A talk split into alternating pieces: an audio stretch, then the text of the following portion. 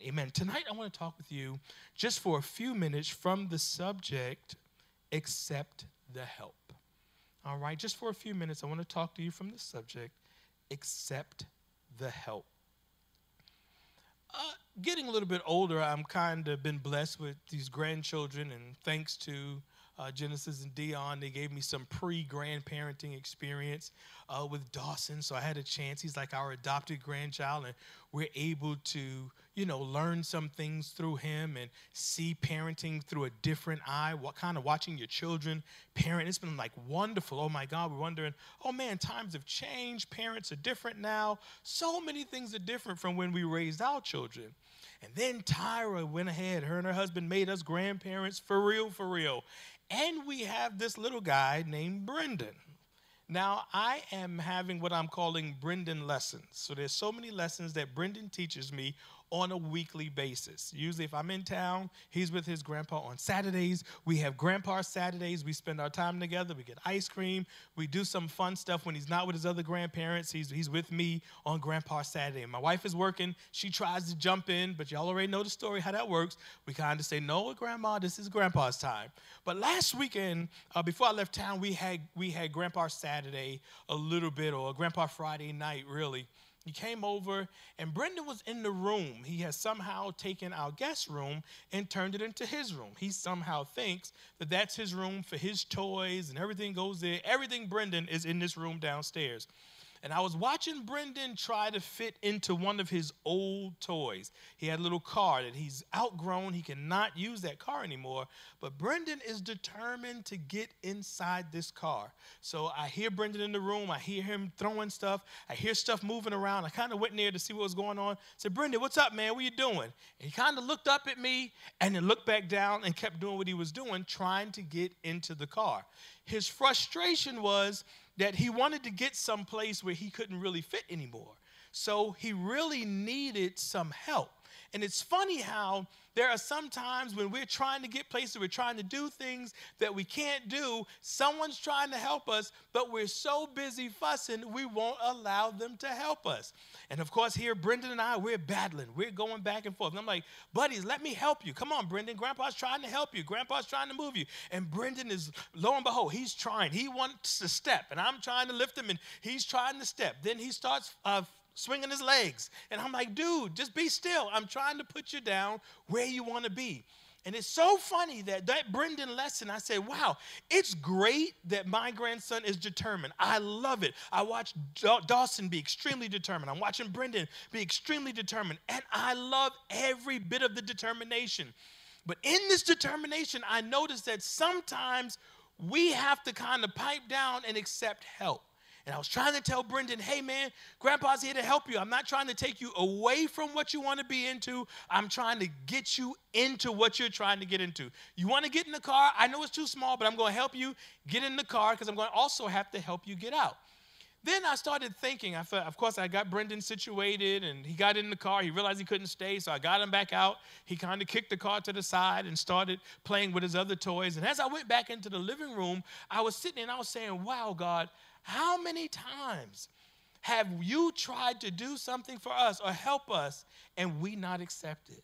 How many times have you tried to open a door for us and we not accepted? How many times have you tried to do something for us and we not accepted? And I know tonight you're sitting there saying, wow, but I've been asking the Lord and I've been asking the Lord. Yeah, but sometimes we ask God and we help God all at the same time. Sometimes we ask God to do something and we start working on a plan B in case God don't come through that way. Well, here we have in the book of Hebrews, which I found is so interesting because here we are at Easter time, right? And the older I get, not only am I experiencing these Brendan lessons, but then there's some lessons I'm getting spiritually for myself. And I'm like, Lord, help me as I get older, help me to really take full advantage of all of the help that you want to give me. Lord, help me as I get older to not be so independent in my own that I don't depend on your abilities, that I don't depend on your word, that I don't depend on the foundation that's been laid inside of me. So here we are. I came right back to Hebrews, and I'm like, now that we have Jesus, right? We know what we have. Jesus is a high priest who has access to God. He said, Let, let's not let this slip through our fingers in this time of Easter and resurrection, in this time of us focusing on not only the fact that Jesus Christ died, not only the fact that he was buried, but the fact that he rose again and rejoicing in our Christian journey, I'm like, Lord, let me not let this access slip through my fingers. Lord, let me not allow this opportunity to slip through my fingers. Let me not allow this access to slip through my fingers. Now, here's the part that I love. Uh, we don't have a high priest who's out of touch with our reality. He's not out of touch. He's been through weakness and through testing. This is what I love about God. There's nothing that we're experiencing that He hasn't experienced already. I heard Pastor Manny talked about the pressing on Sunday, and God, when he got to that third level of pressing, I was like, whoa, good God, Lord, help me to be pressed. There is nothing that we're experiencing right now that our God hasn't experienced already. Do you believe that? Uh, you can type that in the chat. God has already experienced this, God has already dealt with this. God already knew that this would be happening. He's all knowing, He's all knowing, He's all powerful, but He's all knowing knowing. He knew all this would be happening right now before us. There's nothing that we're experiencing that God hasn't experienced already. All right, the Bible says, so it says he's been through weakness and he's been through text, uh, uh, testing, experienced it all except the sin. So let us walk right up to him and take advantage. One thing I love about this time of the year, Easter, I remember growing up, we had Easter speeches. I remember some of my speeches. I remember we had 6 a.m sunrise service. Yep, I know many of y'all remember that that are watching tonight. 6 a.m. sunrise service, and we was there with bells on. I remember. Let me go back a little bit further. We used to have shut-ins, so we would have the seven last saying on Friday night.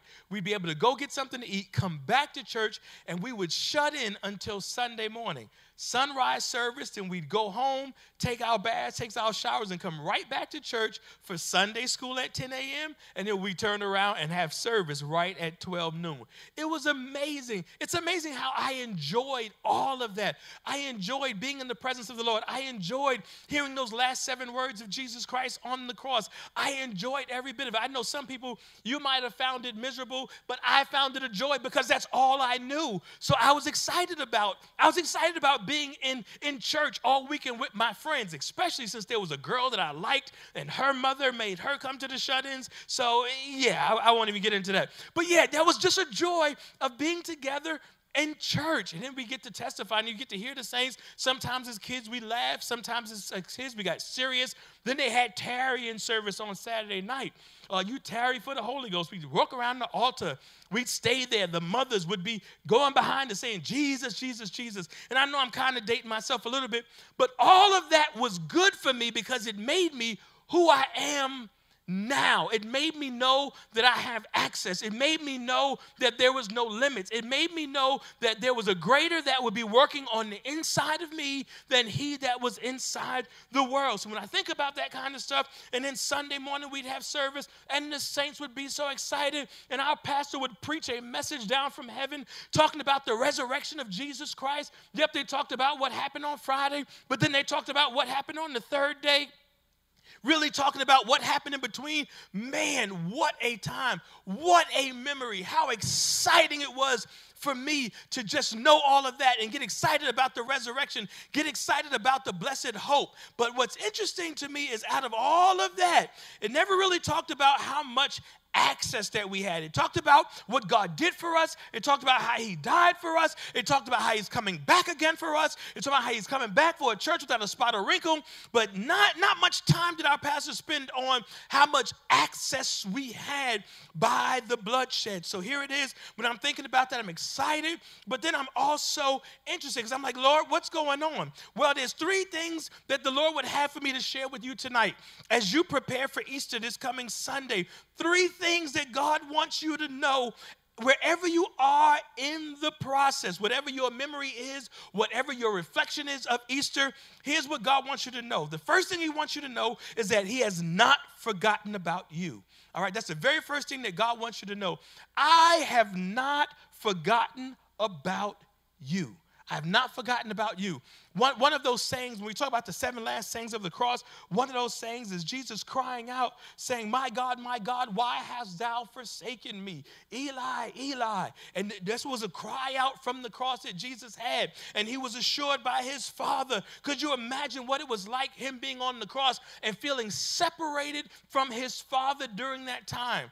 Him after carrying the crown of thorns, him after being hung, him after being beat, him after being laughed at, him after being mocked, him after being scorned. He's hanging there and he's like, My God, my God, why hast thou forsaken me? And there are some of you that are watching tonight and you're like, Yeah, I know I'm supposed to be happy about the resurrection. I know I'm supposed to be happy about his death, his burial, and his resurrection, but it feels like I'm dying right now. Who cares about me? Who's thinking about me? Who's concerned? Concerned about me. And I'm coming to let you know tonight, like God has not forgotten about you. He hasn't forgotten your labor of love. He hasn't forgotten your faithfulness. He hasn't forgotten your joy. He hasn't forgotten your service.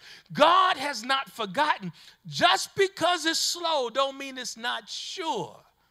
Your time and God's time are so different. God has not forgotten about you. It's amazing how He cries out from the cross and He's saying, God, have you really, really, really left me here? And Jesus is like, No, no, no, I haven't left you. So much so to now he has to assure two thieves that are on the cross that he's hanging in between to let them know, yep, just as God is with me, I'm going to be with you. I won't forget you. Today you shall be with me in paradise. It's amazing how God can use someone else's circumstance to let you know I haven't forgotten about you. Two thieves he's hanging in between. They're talking out. One of them talking out of term. And God, Jesus is like, yeah, yeah, yep, today you, you, you're forgiven. Your sins are forgiven. Today you'll be with me in paradise. It sounds like even in the midst of him feeling forgotten, God reassured him that you still have the power.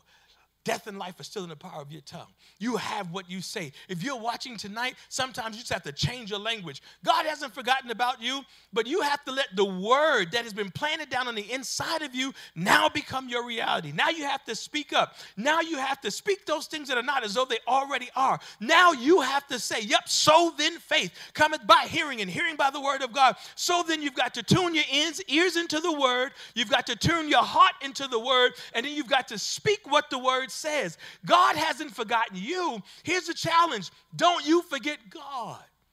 Don't let your circumstance make you forget, oh my God, that He's present. The Bible says that He's a very present help in the time of trouble, that He'll hide us, that He'll be our shield. The Bible also says that the name of the Lord is a strong tower. The righteous can run into it and be safe. It sounds like God has not forgotten. He's eager to protect me, He's eager to cover me, He's eager to be with me. The Bible says, Lo, I'm with you always, even until the ends of the earth. God God has not forgotten you. I want you to type that in the chat right now.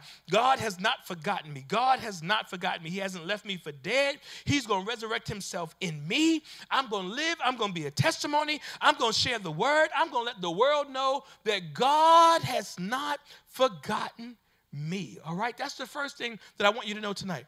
God hasn't forgotten you. He really hasn't. He hasn't forgotten your labor of love. He hasn't forgotten his promises to you. You can ask Hannah. You can ask Abraham. God has not forgotten about you. Hannah in the temple praying, God gives her her Samuel. That's right. Abraham going up to sacrifice Isaac, God hasn't forgotten you. There's a ram in the thicket. God has not forgotten you. The second thing I want you to know tonight, and I want to remind you of, it's not so much that you don't know it, I'm reminding you tonight that God has a plan for your life. Number two, God has a plan for your life.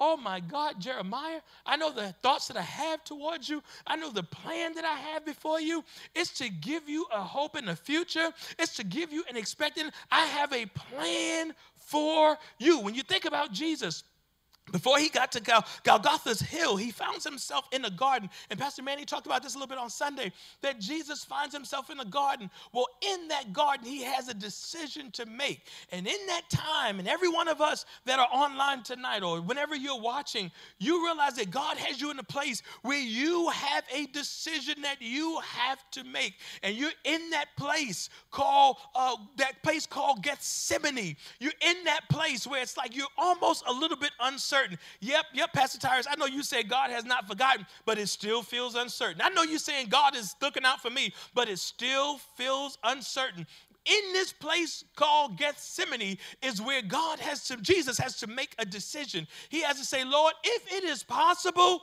let this cup pass. And here I am to tell you that there have been many times in my life when I was like, Lord, if it's possible, let this cup pass. Sickness came, Lord, if it's possible, let this cup pass. I remember dealing with a sick child. Lord, if it is possible, let this cup pass. I remember diagnosis. Lord, if it is possible, let this cup pass. Lord, if, if it's possible, let somebody let it go past me. Let somebody else deal with it. Lord, I've been praising you. I've been serving you. I've been shouting. I've been declaring. I've been encouraging. I've been lifting. I've been watching folk get their stuff while I've been still waiting on mind. Lord, if it's possible, let this hardship pass. And he's like, But you know what? At some point, I realize that you have a plan for my life. Since I know you have a plan for my life, it comes to a point where I say, Not as I will, but your will be done. And here we are, God. He's in his Garden of Gethsemane.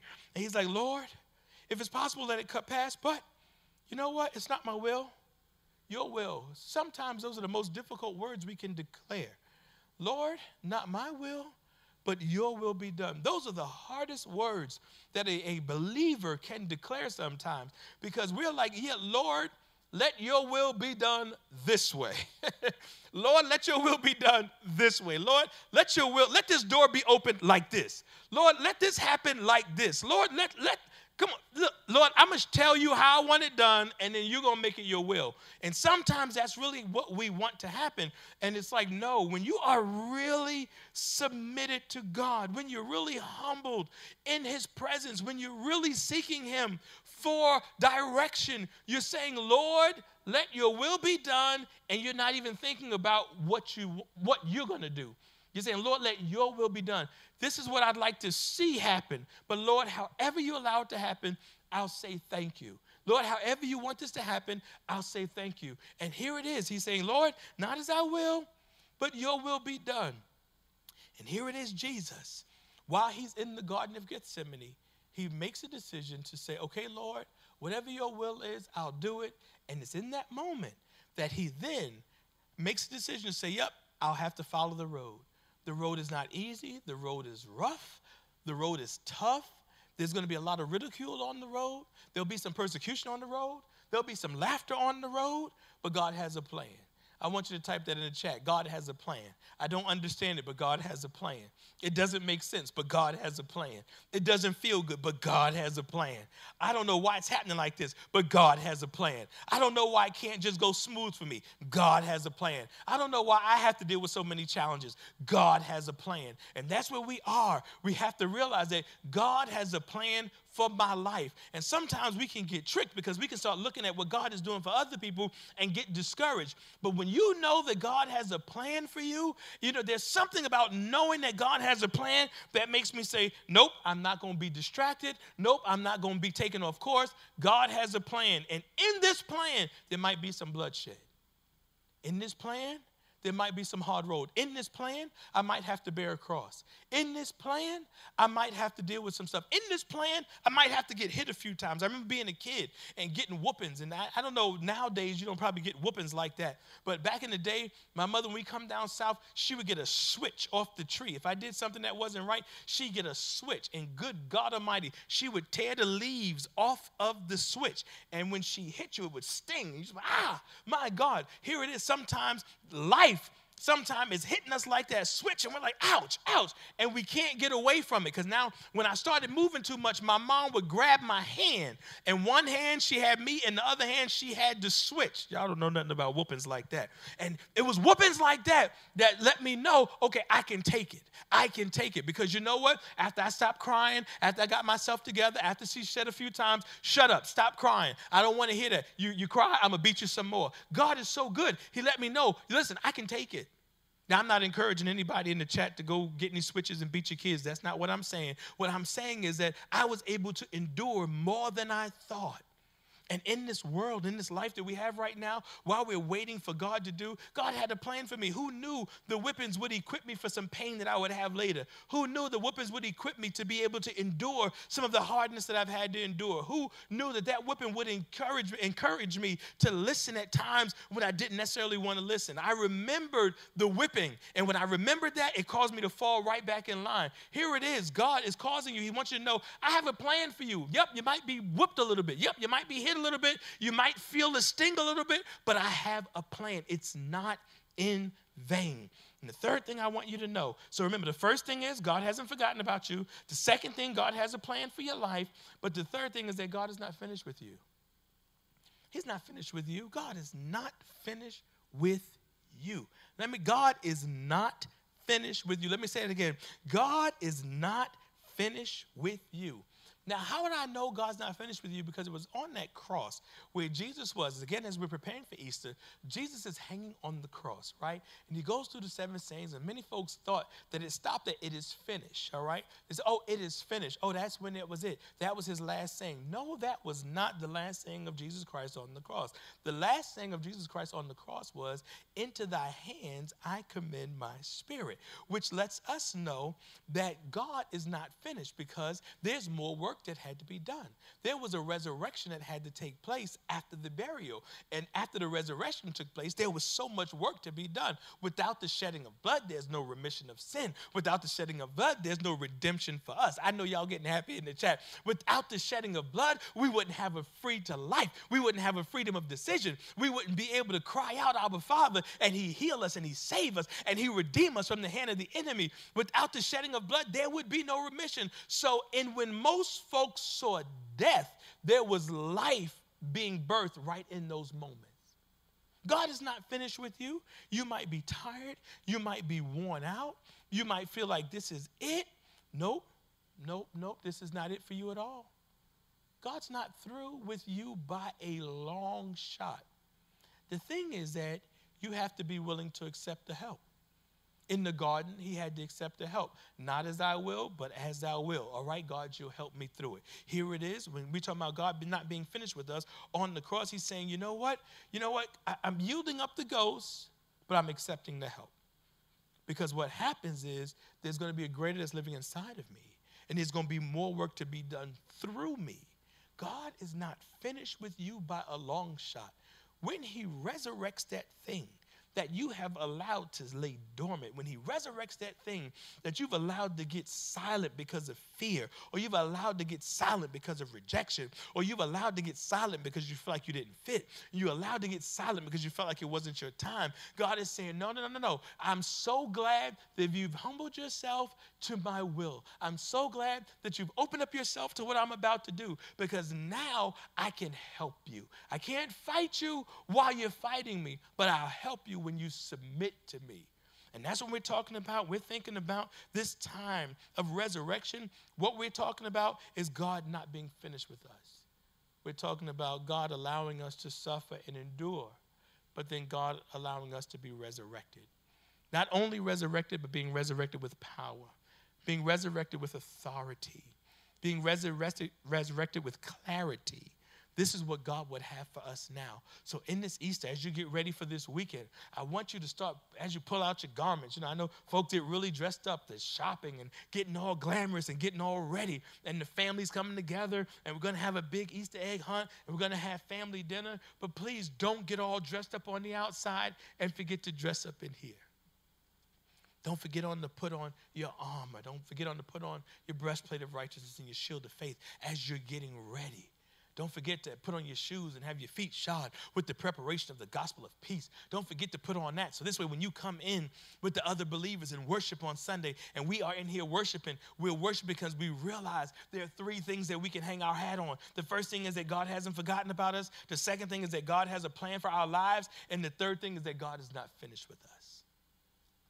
I am simply believing that God is going to resurrect some things in you over this next couple of days. I believe that God is going to bring to life some things to you over these next couple of days. I believe God is going to cause you to dream again. I believe that God is going to cause you not only to dream again, but He's going to awaken the desire to have. He's going to awaken the desire to be. He's going to awaken the desire to move. He's going to awaken the desire to desire again. I just believe that tonight. I pray that this short time that I've had with you will bless you and that you'll be able to reflect on what's on the inside. And as you prepare for Easter, that you'll be able to say, Yep, God, you have a plan for me. I realize you're not done, and I'm so grateful. Let's pray. I want to pray with you right now. Father, we thank you for this time that you've given me with your people.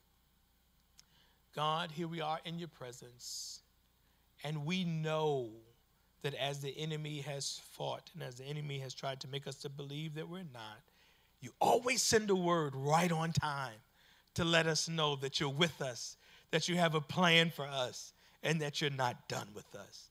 And God, we thank you so much for that.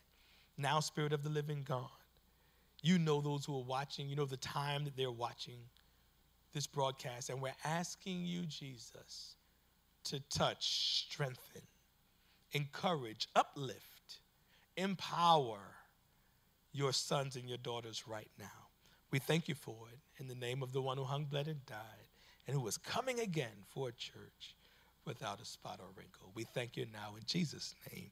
We all type together, Amen, Amen, Amen, Amen. If you've heard a word that blessed you tonight, I want you to type Amen. If you know that God is not through with you and that you're going to accept the help, that's what's important. If you're going to accept the help of Jesus Christ, I want you to type that tonight. I will accept the help. I will accept the help. I will accept the help. I want to challenge you to do something tonight. Speaking of accepting help, we want to accept your help with Victory Park. You know, our pastor has been talking about it. We're excited about where World Overcomers is going. And right now, we want to give you the opportunity to sow into Victory Park. If you've already given your tithe and your offering, that's wonderful. Now we want to give you a chance to sow. Whatever your seed may be, sow into it now. If you have not already, this is your chance to make a pledge. Maybe this is your first time hearing about Victory Park. It is an amazing campus that the Lord has given our pastor, not only to fill us spiritually, which we will be full. This church has no lack for worship or word. We get word, and I'm so blessed to be a part of a word church that believes in the word. And I believe that our church, I'm glad to be a part of a church that also has balance, balance victory for the God designed life. So we want the spirit, for your spirit man to be encouraged, and truth, the truth about ourselves, the truth for us to be better, the truth that we can make a difference where we are. And I want to encourage you to sow to that right now. If you're not familiar with Victory Park, make sure you go to www.worldovercomers.church and you'll be able to click on that link and you'll have more information about Victory Park and the vision of our senior pastor. As you give, I believe the Lord is going to bless you. I believe He'll be open towards your needs tonight. I'm going to pray again and we're going to go. Father, we thank you so much again. Thank you for everyone that's sowing a seed tonight into Victory Park. Thank you for those that believe in the vision and the mission. Thank you for those who will click tonight to learn more about the vision of Victory Park.